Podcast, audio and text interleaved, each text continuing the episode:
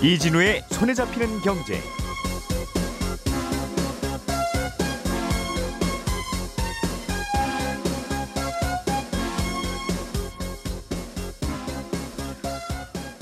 안녕하십니까 이진우입니다.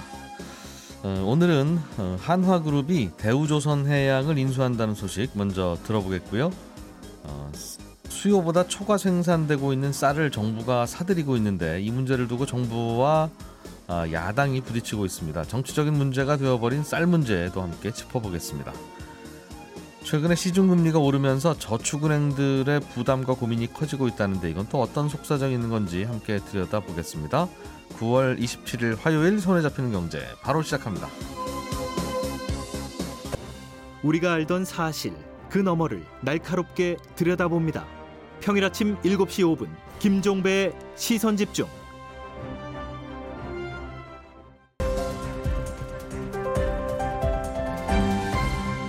이진우의 손에 잡히는 경제. 예, 경제 뉴스를 음미하고 곱씹어보고 정리하는 시간 매우 즐거운 시간. 김현우 소장님, 박세훈 작가님 그리고 한국경제신문의 나수지 기자님 이렇게 세 분과 함께합니다. 어서 오세요. 네, 안녕하세요. 음, 나수지 기자님이 준비해 오신 대우조선해양 이야기 좀 먼저 들어보죠. 이 대우조선해양은 사실상 나라에서 운영하는 조선회사였는데 네. 네, 그래서 산업은행이 가지고 있었는데 네. 한화그룹에 팔리게 됐습니까? 네, 이 하나그룹이 대우조선해양을 2조 원에 인수하기로 했는데요. 예. 이 하나그룹 계열사들이 돈을 모으고 모아서 대우조선해양에 2조 원을 투자하고 지분을 절반 정도 확보를 합니다. 그래서 원래 최대 주주였던 산업은행이 2대 주주로 내려가게 되는데요. 예. 어, 물론 아직 하나로 최종 도장을 찍은 건 아닙니다. 그러니까 쌍용차 주인을 찾을 때처럼 이 스토킹 호스 방식이라는 걸로 진행을 하는데요. 그러니까 한 기업과 일단 잠정 계약을 먼저 맺어두고 혹시 더 나은 조건을 어, 제시하는 기업이 있으면 그곳과 새로 인수 계약을 맺는 방식인데 네. 그래도 결국에는 하나그룹이 가져갈 거다 이런 시각이 우세하긴 합니다. 왜냐하면 하나 말고는 다른 적당한 인수 후보자가 없거든요. 음. 그러니까 어제 기자간담회를 보면 이 강석훈 산업은행 회장이 우리가 제조업 관련 대기업들한테는 다 가능한 모든 기업에 다 연락을 돌렸는데 이 중에서도 음. 하나그룹 정도만 인수 의지가 있었다 이렇게 야. 얘기했을 정도입니다. 대우조선을 방문 판매를 시도했군요. 네. 하나하나 다 전화해서. 음. 왜 대우조선해양이라는 조선 회사를 사가려는 회사가 한화밖에 없었답니까? 네, 이게 매각 스토리를 처음부터 거슬러 올라가면 이 산업은행이 대우조선해양을 가지게 된 게 이 대우조선해양이 워크아웃을 졸업한 2001년부터입니다. 아, 어려워져서. 예. 음. 그래서 산업은행에서 어, 계속 자금도 지원하면서 이 대우조선해양을 경영할 주인을 계속 찾아주려고 노력은 했는데. 예. 어, 2008년에 한번 하나에다가 팔려고 한 적이 있었습니다. 음. 근데 그때 2008년 금융위기가 터지면서 하나 쪽에서는 아유 가격이 조금 비싼 것 같다. 그리고 돈도 조금 부족할 것 같다. 금융위기 때문에 그러면서 무산된 적이 있었고 이후에 2019년에 이 다른 조선사인 현대중공업그룹에 대우조선해양을 팔려고 했는데 같은 조선회사인 네. 예.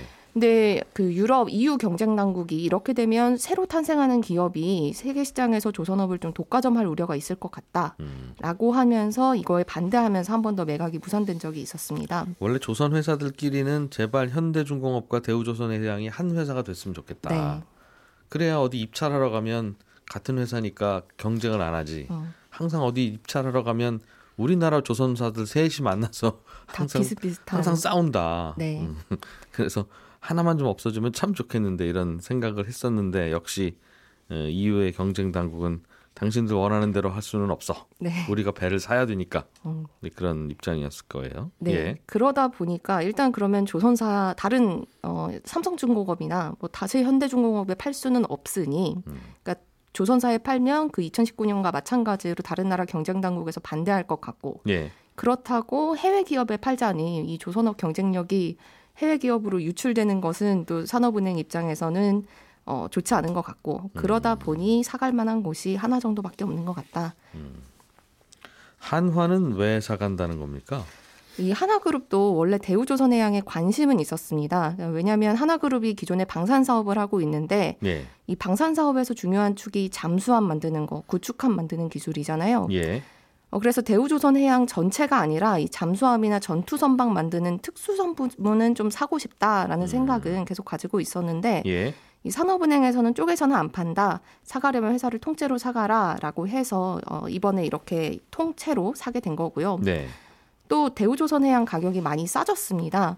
그 2008년에 한화가 대우조선해양을 사가려고 했을 때 그때 가격이 한 6조 원 정도였거든요. 음. 근데 이후에 대우조선해양 사업이 계속 잘 안 되고 빚도 늘어나면서 이 몸값이 2조 원까지 떨어진 것도 좀 한화가 야. 이번에는 사가려는 생각을 한 것 같고요. 2008년에 6조 원이었는데 네. 그때는 살까 말까 고민했던 가격이었는데 그렇습니다. 근데 지금은 2조 원에 팔렸다고요? 네, 그렇습니다. 야. 이건 또 다른 시장에서 그냥 도는 이야기인데요. 네. 하나그룹이 관심 있는 또 다른 기업 매물이 있다는 겁니다. 이 한국 항공우주. 카이. 예. 예. 근데 여기도 정부가 사실상 가지고 있거든요. 수출입은행이 가지고 있습니다. 여기는 전투기 만드는 회사죠. 네, 그렇습니다. 비행기 다른 비행기도 만들고. 네, 그렇습니다. 음. 그래서 하나그룹에서 이 방산 사업의 일환으로 사고 싶은데 음. 여기도 어, 수출입은행이 가지고 있으니까 예. 나중에 시장에 나왔을 때 우리가 대우조선해양을 통째로 사가주면 어, 한국항공우주 인수전 때 조금 유리하게 봐주지 않을까라는 해석도 있습니다. 그렇군요. 2008년에는 인수 안 하길 잘했네요. 돌이켜 생각해 보니까 6조 원에 사, 사서 어휴, 물가 상승률이라는 것도 있는데 몸값이 3분의 1로 줄었네요. 걱정되는 부분은 혹시 없습니까? 한화그룹이 인수해 가면? 네, 그러니까 그 부분이 걱정입니다. 가격이 너무 싸게 파는 거 아닌가라는 네. 거죠. 음. 그러니까 지금까지 산업은행과 수출입은행이 대우조선해양에 지원한 공적 자금만 7조 원이 넘습니다. 그런데 하나그룹은 2조 원 투입해서 최대 주주가 되는 거니까 네. 이거 너무 싸게 파는 거 아닌가라는 생각이 어, 일각에서 시선이 나오고요. 음. 또그 수출입은행이 대우조선해양에 빌려준 돈이 있습니다. 2조 3천억 정도 되는데 이 채권이어서 이 원래 계약대로라면 지금까지는 연 1% 정도 이자를 받았는데 예. 어, 계약상으로는 내년부터는 연 10% 이자를 받도록 되어 있었습니다. 음흠. 그런데 지금까지 대우조선해양 사업이 어렵다 보니까 이 연 1% 이자도 한 번도 수출입은행에 준 적이 없거든요. 예. 그런데 당장 앞으로 연 10% 이자를 내년부터 내라고 하면 음. 대우조선해양도 버틸 수 없고 하나도 사갈 수가 없으니 이 원래 올리기로 했던 이자를 앞으로 적어도 5년 동안은 안 올리겠다라고 했는데 이건 역시 몸값도 깎아주고 좀 음, 하나에 대한 좀 특혜가 아니냐라는 시선들도 있고요. 뭐 그거 그러나 저러나 그런 거 아니면 사갈 곳이 없다 하니 네. 특혜 아니라 뭐라도 그렇습니다. 드리고 팔아야 되는 예, 산업은행 입장이 있겠죠. 예. 산업은행은 그럼에도 불구하고 지금 안 팔면 나중에 들고 있는 게 국민 세금이 더 나가는 것이다. 예. 팔수 있을 때 싸게라도 파는 게 좀 손실을 최소화하는 거다 이렇게 주장을 하고 있고 이 또 다른 걱정은 이 원래 대우조선해양을 하나가 가져간다고 해도 어, 그 말씀하신 대로 조선업 세 군데가 비슷비슷하게 치열하게 경쟁하는 경쟁 구도가 계속 유지된다는 것도 조금은 걱정입니다. 대우, 현대중공업, 삼성중공업 이렇게 셋이. 네, 그렇습니다. 예. 그러니까 지금은 뭐 조선업이 호황이니까 세계 회사가 모두 풍족하게 지내고 있는데 음. 이 조선업이라는 게 호황도 있고 불황도 있고 이게 반복되다 보니까 이 예전에 불황이 되면 조선 3사가 서로 더 싼 가격에 배 만들어 주겠다. 이렇게 저가 입찰 경쟁을 했던 전례가 있어서 예. 그러면서 조선업체 수익성은 더 악화됐던 어, 전례가 있어서 이렇게 하나가 가져가면서 그러면 결국은 또 반복되는 것이 아니냐 세계사의 네. 경쟁 구도가 이런 걱정들도 남아 있습니다. 세 회사가 항상 입찰할 때 같이 만나니까 가격 경쟁을 하게 되는데 돌이켜 생각하면 대우조선해양이 어려워졌을 때 어. 그냥 문을 닫도록 뒀으면 뭐 그때는 어려울 때니까 쉽지는 않았겠습니다만 나중에 경기 좋았을 때 이제 그 그때 그만두셨던 근로자들 다 뭐 현대나 삼성이 어, 사업 늘리면서 가져갔을 것이고 어. 모르겠습니다. 그, 그렇게 좀 정리가 되지는 않았을까 하는 생각 들고 어쨌든 우리나라는 참 큰 회사가 망하면 어떻게 답이 답이 없네요. 네. 어. 거기에 또 딸린 직원들도 있고 여러 가지 문제를 그러니까 회사만 생각하는 것도 아니고 여러 가지 문제들이 문 닫게 하자니 이 갑자기 쏟아지는 실업자가 문제고 네. 그렇다고 산업은행 같은 곳에 맡기자니 방만하게 경영이 될 수밖에 없고 항상 정권 바뀌면 낙하산 인사로 그렇게 되고 주인을 찾아주다니 재벌 그룹밖에 없고 네. 그렇다면 또 특혜 시비가 불거지고 외국계 팔자니 또 그럼 또 저 외국인들은 먹튀라고 뭐라 그러고 그렇습니다. 그래서 그런 반복이었는데 이번엔 또 한화로 넘어갔네요. 음. 자, 박 작가님. 네. 요즘은 뭐든지 다 오른다. 그래서 상당히 식상한 표현이긴 합니다만 직장인 월급이랑 자식들 성적 빼고는 다 오른다. 네. 는 이야기가 있는데 쌀 가격은 굉장히 많이 내리는 모양이네요. 오늘은 좀 민감한 주제입니다. 예. 이달 쌀 산지 가격이 15일 기준으로 20kg당 4만 원 조금 넘습니다. 작년 이맘때 산지 가격이 5만 4천 원 정도였으니까 네. 작년하고 네. 비교하면 25% 정도 가격이 내려간 건데 1년에 25%가 내렸다. 그렇습니다. 이 통계가 예. 1970년부터 작성이 됐거든요. 통계 작성 시작하고 나서 가장 큰 폭의 하락입니다. 음. 요즘 뭐 사람들이 쌀을 잘 안 먹으니까 점점 네. 소비량이 줄긴 줄더군요. 그렇습니다. 그런데 뭐 그게 수출이 되는 것도 아니고 그럴 테니 당연히 쌀값이 떨어질 것 같기는 한데 네. 뭐 그거 이유 말고 다른 이유가 또 있습니까? 말씀하신 것처럼 쌀 먹는 사람은 점점 주는데 쌀 생산량은 매년 거의 비슷하거든요. 근데 특히 올해 같은 경우는 2020년에 쌀이 흉작이었어요. 그러면 예. 쌀 가격이 좀 올랐습니다. 공급이 주니까. 그래서 정부가 가지고 있던 쌀을 시장에 풀기도 했는데 아무튼 쌀 가격이 오르니까 작년에 농민들이 배 재배 면적을 늘렸습니다. 벼, 벼 재배 면적을 면적을? 늘렸고 예. 작년에 날씨가 또 좋아서 풍년이었거든요. 음. 그러면서 생산량이 다시 늘었습니다. 그리고 올해도 마찬가지로 날씨가 좋아서 벼농사가 잘 됐는데 생산량이 이렇게 늘어도 그걸 받쳐주는 수요가 있으면 가격이 큰 변동은 없지만 예. 쌀 소비는 계속 줄고 있어서 음. 10년 전에는 1인당 연간 쌀 소비량이 한 70kg 정도 됐는데 예.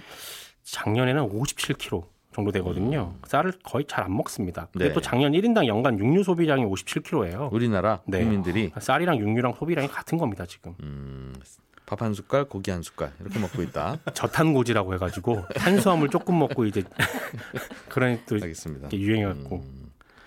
그런데 이 쌀이 쌀값이 떨어지면 그냥 떨어지나 보다. 네. 뭐 다들 올라가는데 떨어지면 뭐 가끔 좋기도 하지 소비자 입장에서는. 그렇죠. 농민들 입장에서는 좀 안타깝긴 한데. 네. 뭐 가격 떨어지는 농산물 가끔씩 있는 거야 뭐 많잖아요. 가끔 배추값도 떨어지고 양파값도 떨어지고. 네. 쌀은 좀 고민이 되나 봅니다. 많은 농민들이 농사짓다 보니까. 그렇습니다. 조금 전에 큰 회사가 망하게 되면 여러모로 어렵다라고 말씀을 하셨는데 예. 사실 이 문제는 어려워지는 산업의 종사자를 국가가 어느 정도로 어떤 속도로 보호를 할 것이냐 음. 이게 문제거든요. 예. 종업원 수, 종사자 수가 많을수록 구조 조정이 어렵습니다. 뭐 그렇겠죠 당연히. 그래서 정치적인 예. 문제가 됩니다. 왜냐하면 음. 선거랑 관련이 되거든요. 음. 우리를 구제하라라고 할 때 작은 산업에 있으면 그냥 무시당하기도 하는데. 네. 음.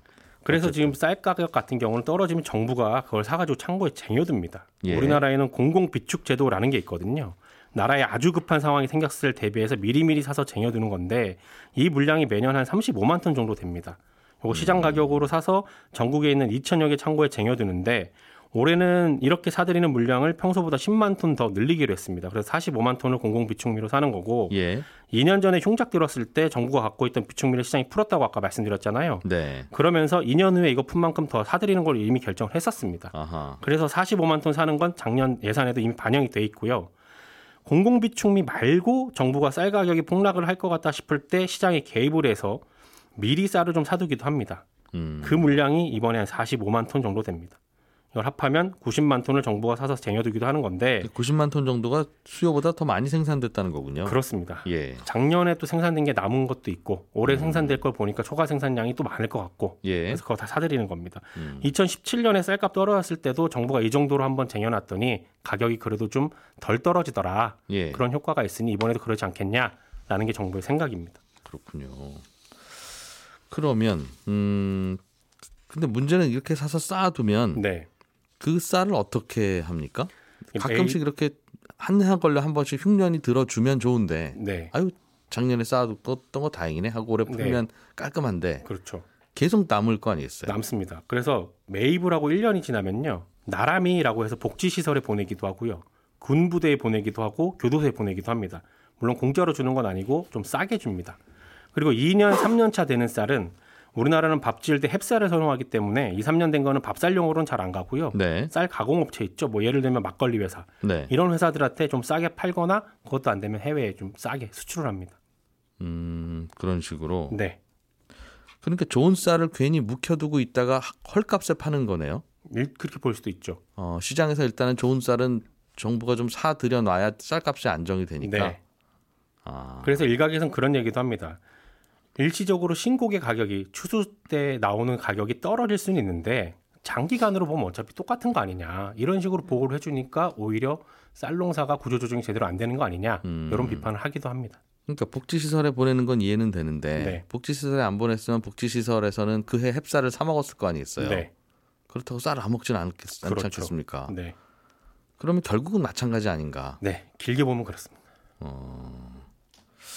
알겠습니다. 그 과정에서 정부 돈이 꽤 들어가겠군요. 그렇습니다. 음. 공공비축미 한 45만 톤은 작년에 올해 예산 짤 때 이미 반영이 되어 있었는데 예. 공공비축미 외에 추가로 더 쟁여두기로 한 45만 톤 있죠. 이번에 예. 새로 사기로 한다는 거. 예. 이거는 작년에 예산안 만들 때 없던 일이라서 추가로 돈이 필요한데 음. 이런 경우는 일단 농협에서 농협 돈으로 쌀을 삽니다.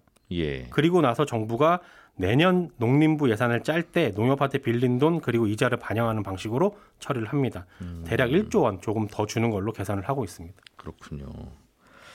정부가 이렇게 시장에 개입해서 가격을 뭐 띄워 올리고 하는 것에 대해서는 세계 무역기구나 이런 곳에서는 별 시비는 안 걸어요. 가끔씩 정부가 어디 산업, 산업에 지원금 주면 네. 왜저 산업 도와주냐. 그렇죠. 그런 시비를 가끔 걸긴 하던데. 일단 공공비축미 같은 경우는 식량 안보 차원이라는 명분이 일단 있고요. 네. 두 번째로 시장 가격으로 매입을 하는 거라서 크게 뭐라고 하진 않습니다.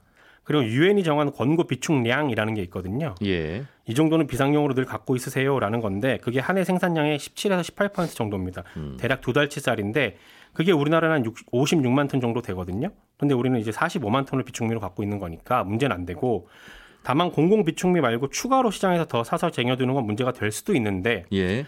왜냐하면 WTO가 정부가 시장에 개입해서 쌀 사는 건 자유로운 경쟁을 저해하는 겁니다라고 시비 걸 수도 있거든요. 음. 근데 이것도 약간의 예외가 있어서 1조 4,900억 원까지는 살을 살 수 있게끔 돼 있습니다. 예외 조항으로. 예. 예. 근데 이번에 쟁여두는 추가 물량이 대략 1조 원이니까 별 문제는 없다라는 게 정부의 답변입니다. 그렇군요. 최근에는 민주당에서 네. 쌀 관련해서 법안을 하나 발의했어요. 그렇습니다. 어, 이게 대강 골자를 보니까 시장에서 남는 쌀은 무조건 정부가 사라. 네. 아, 그래서 항상 쌀값을 유지시켜라. 이런 법안인데 뭐 좋긴 한데 이제 돈이 많이 들겠죠? 그렇죠. 음. 말씀하신 것처럼 지금도 제가 앞에서 말씀드렸듯이 정부가 매년 수요보다 생산이 더 된 거는 살 수 있거든요. 예. 살 수도 있는 겁니다. 사도 된다. 그게 네. 법이라면서요? 그렇습니다. 예. 근데 민주당이 낸 법안은 사야 한다로 돼 있습니다. 음. 그러니까 의무적으로 사게 되니까 농민들 입장에서는 마음 놓고 농사를 지을 수가 있는 거고요. 예. 반대로 생각할 때 정부 입장에서는 매년 초가 생산된 거를 무무적으로 사게 되면 음. 거기에 들어가는 비용이 발생을 하게 되니까 거기에 대해서 반대를 하고 있고 정부랑 야당이 지금 부딪히고 음. 있는 그런 상황인 거죠. 비용도 비용이지만 쌀값을 정부가 항상 의무적으로 안정시켜 준다고 하면 네. 거의 모든 농민들이 쌀 농사 짓지 않겠습니까? 그렇습니다. 그럼 지금도 남는데 네. 그럼 더 남게 되고 그렇죠. 지금은 뭐 한 몇 조 원 사드리면 되지만 더 많이 사드려야 될 거고. 그렇죠. 어, 그럼 누구 쌀은 사주고 누구 쌀은 안 사줄 거냐? 여러 가지 문제가 발생합니다. 어, 근본적으로는 농촌에서 벼농사 말고 네. 어, 벼가 좀 많이 남는다 하니 네. 음, 남으면 가격 떨어질 거고 당연히 그러면 다른 농작물 심으면 되는 거 아닌가? 그렇습니다. 왜 쌀만 계속 남지 하는 생각도 들 수 있는데 다른 걸 안 하면 안 될 이유는 없습니다. 예. 다만 두 가지 이유가 있는데 첫째, 쌀 농사는 비교적 쉽습니다. 농민들 대다수가 쌀 농사를 하니까 기계화도 잘 되어 있고 시스템화도 잘 되어 있습니다. 예. 그러니까 나이 든 분들도 다른 작물에 비해 상대적으로 농사짓기가 쉽거든요. 쉬워서. 예. 두 번째, 조금 전까지 얘기했던 것처럼 쌀 농사를 하면 정부가 어느 정도 수익을 보존을 해주니까 농사 지었을 때 기대 수익이 다른 작물보다 높습니다. 음. 반면에 콩이나 이모작으로 겨울에 밀농사를 하면 할 수도 있는데 이걸 하려면 기계도 사로 사야 되고 자동화도 잘 안 되어 있고 농사 지었을 때 기대 수익이 벼농사보다는 훨씬 낮거든요. 음. 왜냐하면 이건 정부가 벼농사만큼 보존을 안 해주니까. 예. 기대 수익이 낮은데 굳이 리스크를 지고 다른 농사를 지어야 할 이유가 없습니다. 음. 정부에서 벼 말고 다른 작물을 논해서 키우면 일부 보조를 해주긴 하는데 예. 쌀에 비하면 보조금 규모가 쌀이랑은 비교가 안 되거든요. 음. 쌀 농사하는 농민들이 많으니까 이분들 목소리가 크고 그렇습니다. 그럼 그냥 쌀 농사 짓는 게 가장 안전하다 농민 그렇죠. 입장에서는 괜히 배추 농사 지었다가 망하면 네. 아무도 신경 안 써주는데 네. 음. 그리고 밀농사를 활성화시키려면 밀 가공업체들이 밀을 많이 사가야 되는데 네. 가공업체들 입장에서도 자기들 공급업체가 이미 있는데 이걸 바꾸는 게 쉽지가 않거든요. 음. 바꾸려면 가격이 더 싸야 되는데 우리나라 밀 농가들은 재배 면적이 많지가 않으니까 재배 물량이 적고 예. 그러니 규모의 경제가 안 되니 가격은 상대적으로 비싸고 음. 가공업체들 입장에서는 한 번 계약하면 꾸준히 자기들이 원하는 만큼의 물량이 안정적으로 공급이 돼야 되는데 네. 아직은 우리나라 밀 농가가 그 정도 단계까지는 올라와 있지 않으니까 불안해서 음. 계약을 못 하고 그러다 보니 또 밀농사를 안 짓게 되고 이런 점들이 자꾸 쌀로만 가고. 네. 자영업자들도 이런 식당도 해보고 저런 식당도 해보고 하다 보니까 이제 주변에 다양한 메뉴들이 있는 건데 네. 예. 짜장면 만들어 팔던 자영업자를 계속 우리는 좀 도와야 되겠습니다. 네. 라고 했으면 지금 전국의 식당의 90%는 짜장면이죠. 일 거라서 네. 서로 서로 힘든 일이 될 텐데 네. 그렇다고 자영업자들이 다양하게 변신을 하지만 또 농촌에서는 또 병신이 쉽지는 않으니까 그런 고민이겠죠. 그렇습니다. 음. 어, 김현우 소장님, 네. 금리가 오르면서 저축은행들의 부담이 계속 커지고 있다. 네, 금리 그렇습니다. 올라가는 거랑 저축은행들 부담 커지는 거랑은 무슨 관계예요? 이게 결론부터 말씀드리면 1금융권 예금 금리가 바짝 쫓아왔기 때문인데요. 예. 한국은행 통계를 보니까 7월 말 기준 은행과 저축은행의 1년 아, 만기 정기예금 평균 금리 차가 0.04% 포인트였습니다.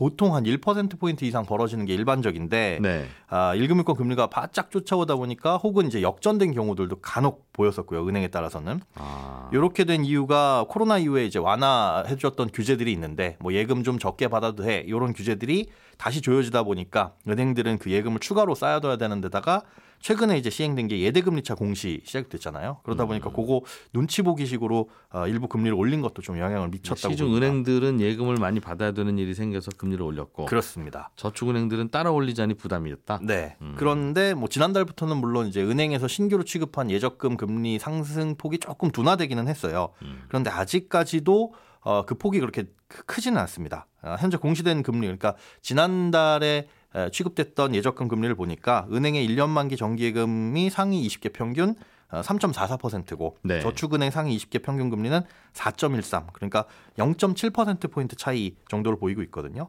그런데 이 상태에서 기준금리도 앞으로 더 오를 것으로 예상되다 보니까 어, 여기에 맞춰서 1금융권 은행들은 예금 금리를 올릴 것이고 음, 저축은행도 지금보다 금리를 더 올릴 수밖에는 없는데 여기에 이제 엎친 데 덮친 격으로 어, 다른 시즌보다 연말하고 연초에 예금 금리 만기가 몰려 있어요. 요때 저, 축은행들은 네 그렇습니다. 그러다 네. 보니까 연말 연초가 됐을 때 은행보다 저축은행의 매력이 높지 않으면 다 이탈해가지고 1금융권으로 가는 게 우려되다 보니까 음. 저축은행의 부담이 커질 수밖에 없는 상황입니다. 저축은행들은 그동안 네. 항상 시중은행보다 저희가 예, 이금 이자를 더 드립니다. 네. 그래서 어렵게 찾아가서 5천만 원 이하로 예금하기도 하고 그런 분들이 꽤 있었는데 그렇습니다. 그때는 예금 금리를 더 줄 수 있었는데 요즘은 왜 더 못 줍니까? 여러 가지 상황들이 조금 복합적으로 달라졌는데요. 일단 저축은행 같은 경우는 자금을 조달하는 방법이 예금이 유일합니다. 그러니까 네. 채권을 발행해서 자금을 조달할 수 없도록 되어 있다 보니까 예금이 유일한 자금 조달 창구인데 네. 이런 일반적인 우리가 가입하는 예금 외에도 퇴직연금 있잖아요. 직장인들이 퇴직금을 회, 저기 회사가 아니라 은행에서 굴리는 음, 매달 나오는 퇴직금. 그렇죠. 네. 그 퇴직연금 상품 내에 고를 수 있는 상품 중에서도 저축은행 예금이 있기는 있습니다. 예. 그런데 요걸 통해서 들어오는 자금이 꽤 클 것이다 해서 저축은행이 한때 실적이 좋아질 것이다 전망한 적이 있었는데 음. 지금은 상황이 달라진 게 이 퇴직연금 디폴트 옵션이라는 게 지금 시행이 됐죠. 네. 그런데 이 퇴직연금 디폴트 옵션에는 저축은행을 아, 저축은행 상품을 1인당 5천만 원까지만 둘수 있도록 제한을 두고 있어요. 예. 기존에 없던 제한이 생긴 거죠. 그러다 보니까 전체적인 한도가 줄어든다.